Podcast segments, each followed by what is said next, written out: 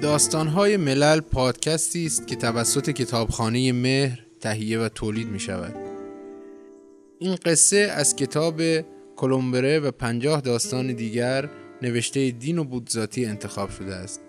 این کتاب رو محسن ابراهیم ترجمه کرده و نشر مرکز اونو به چاپ رسونده. داستان پسر بیچاره خانم کلارا پسر پنج سالش را طبق عادت به باغ ملی که در ساحل رودخانه بود برد. ساعت تقریبا سه بعد از ظهر بود با هوایی نه خوب و نه بد و آفتابی که می‌رفت و می آمد و بادی که گاهی از رودخانه میوزید. به بچه هم بچه قشنگی نبود بلکه می شود گفت نحیف، لاغر مردنی، وارفته، بیحال و بسیار رنگ پریده و حتی می شود گفت سبز رنگ بود. به طوری که همبازیهایش برای اینکه سر به سرش بگذارند کاهو صدایش می‌کردند. اما بچه های رنگ پریده در عوض دو تا چشم بزرگ و سیاه دارند که در چهره بیرمقشان توی چشم می‌خورد و به صورتشان حالتی گیرا میبخشد.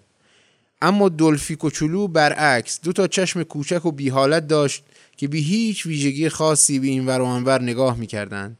آن روز بچه ملقب به کاهو یک تفنگ کوچک نو داشت که فشنگ های کوچک بی خطری شلیک می کرد. به حال یک تفنگ بود. اما او با بچه های دیگر مشغول بازی نشد چون که بچه های دیگر عادت داشتند مسخرش کنند و بنابراین او ترجیح می‌داد حتی به قیمت تنها ماندن بازی نکند. از آنجایی که حیوانات غم تنهایی را نمی‌دانند قادر هستند به تنهایی بازی کنند اما انسان از پس این کار بر نمی آید و وقتی سعی می کند انجامش دهد خیلی زود دچار دلشوره بیش از پیش می شود با این حال وقتی بچه های دیگر از جلویش رد می شدند دلفی تفنگ را بغل می کرد و ادای شلیک کردن در می آورد اما بدون خصومت.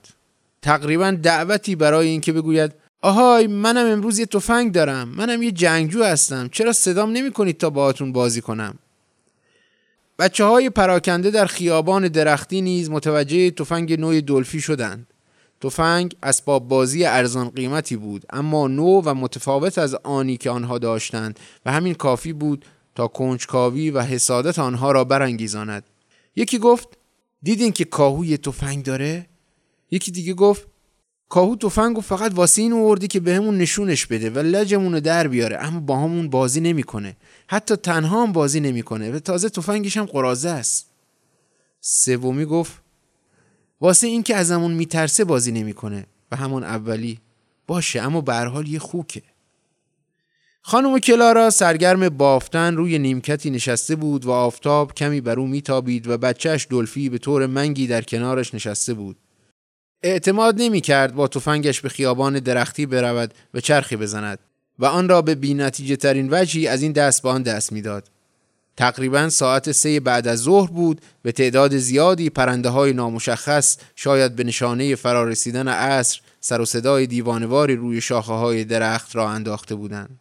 خانم کلارا بدون اینکه سرش را از روی بافتنی بلند کند او را ترغیب می‌کرد.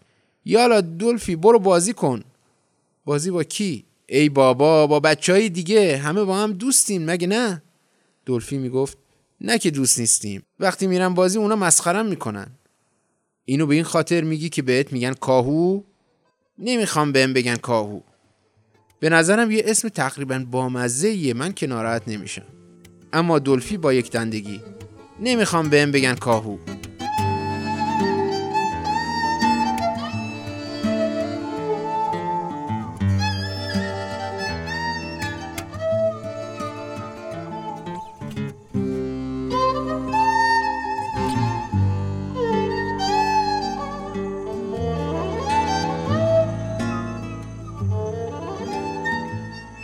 بچه های دیگر معمولا جنگ بازی می کردند و آن روز هم همینطور. دلفی یک بار سعی کرده بود با آنها ملحق شود اما آنها کاهو صدایش کرده بودند و بنا کرده بودند به خندیدن. آنها تقریبا همشان بور بودند اما او سیاه بود با زلفی کوتاه که به صورت یکوری روی پیشانیش میریخت. آنها پاهای چاق و چله داشتند اما او پاهای لاغر و نیقلیانی داشت.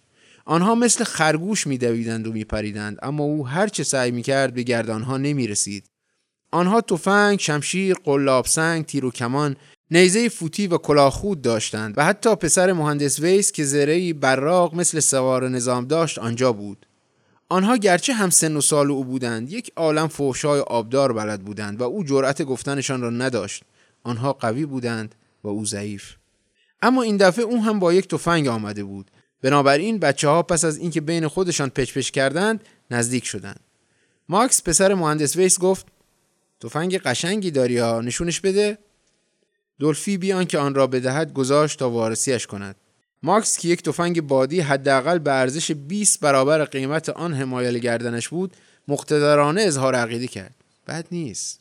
دولفی از این بابت بسیار خوشنود شد.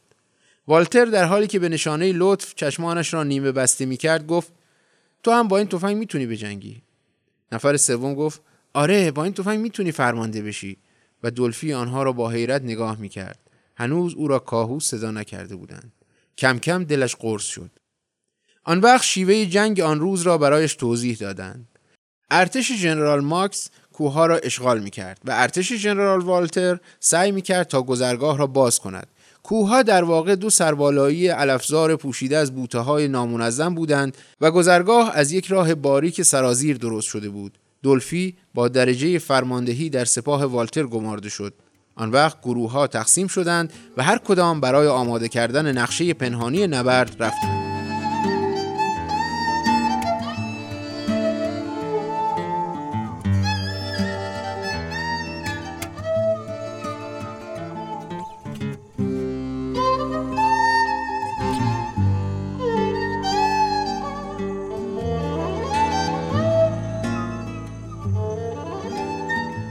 دولفی برای اولین بار احساس کرد که بچه های دیگر او را جدی گرفتند.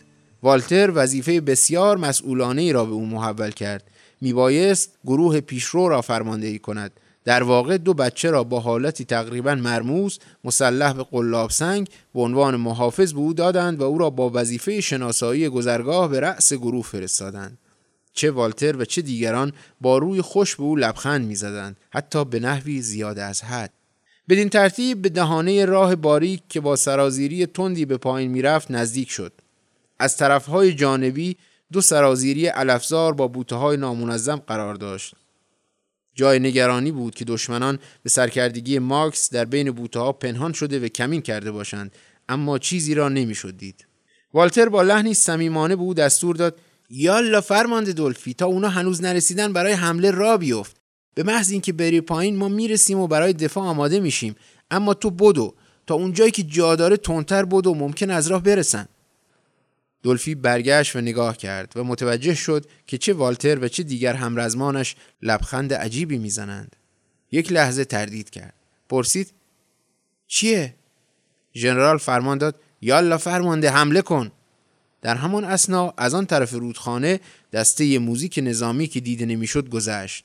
تاپ تاپ های حیرت انگیز تبل همچون تموجی از زندگی وارد قلب دلفی که تفنگ خندهدارش را مغرورانه میفشرد شد و احساس کرد که برای پیروزی فرا خوانده شده است. فریادی را که هرگز در شرایط عادی نمی‌توانست سر داد. بچه ها حمله! و خود را با شتاب زیاد به سرازیری پرتاب کرد. در همان لحظه پشت سر او خنده بی انان منفجر شد. اما فرصت نکرد برگردد. دیگر پرتاب شده بود و ناگهان احساس کرد یک پایش گیر کرده است. بندی در ده سانتیمتری زمین بسته بودند. با سر به زمین خورد و بینیش به شدت ضرب دید و تفنگ از دستش پرت شد. بین تنین های پرشور گروه موزیک هم همه ای از فریاد و شلیک.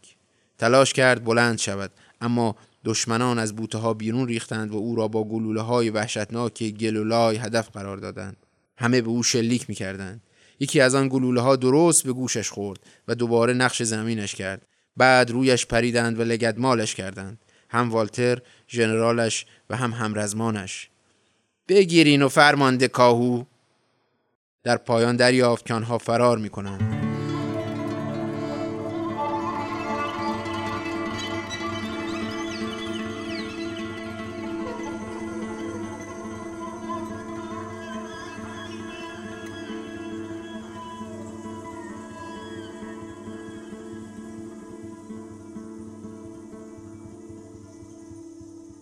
در آن سوی رود آوای حماسی گروه موزیک منتشر می شد.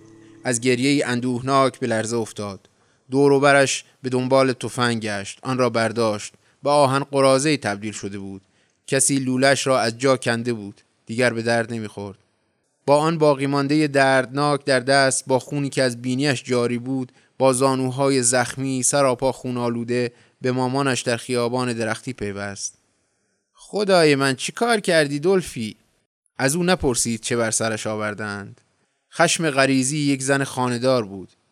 یک دست لباس کاملا از بین رفته بود اما در آن سرشکستگی مادری نهفته بود که این بچه بدبخت چه مرد بی خواهد شد چه سرنوشت حقارتباری در انتظارش خواهد بود. آن زن چرا نتوانسته بود یکی از آن بچه های بور و قوی که در باغ پر بودند به دنیا آورد؟ چرا دلفی بسیار سخت رشد می کرد چرا همیشه اینقدر رنگ پریده بود؟ چرا کسی او را دوست نداشت؟ چرا اینقدر بزدل بود و میگذاشت تا دیگران سر او سوار شوند؟ در خیالش سعی کرد ببیند که پسر تا پانزده 20 سال بعد چگونه خواهد بود. دوست داشت او را در لباس نظامی در رأس هنگ سوار نظام یا دست در دست دختری زیبا یا به عنوان صاحب مغازه بزرگ و یا ناخدای نیروی دریایی ببیند. اما موفق نمی‌شد. همیشه او را می‌دید که خمیده پشت میزهای مدرسه، خمیده پشت میز تحریر خانه، خمیده پشت میزهای ادارات قوارالود نشسته است و در دست یک قلم و پیش رویش انبوهی کاغذ دارد. یک کارمند اداره، مردی بدبخت و تیر روز. او مردی بدبخت و تیر روز می‌شد.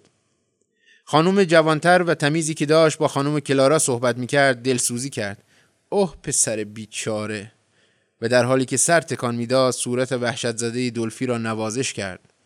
پسر با قدر شناسی سرش را بلند کرد و سعی کرد لبخند بزند و برای لحظه نوری بر چهره رنگ پریدش تابید.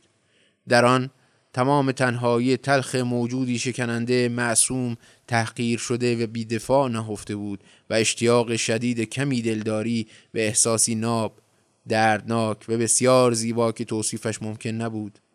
برای یک لحظه و برای آخرین بار بود. او پسر نجیب مهربان و رنج دیده ای بود که چرایش را در نمی یافت و از جهان اطراف کمی محبت می طلبید. اما یک لحظه بود. مادر با خشم گفت یالا دولفی بیا لباساتو عوض کن. و او را محکم به طرف خانه کشاند.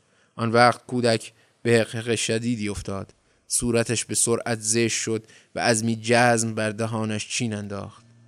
خانم دیگر در حال خداحافظی با صدای بلند گفت امان از دست این بچه ها به امید دیدار خانم هیتلر.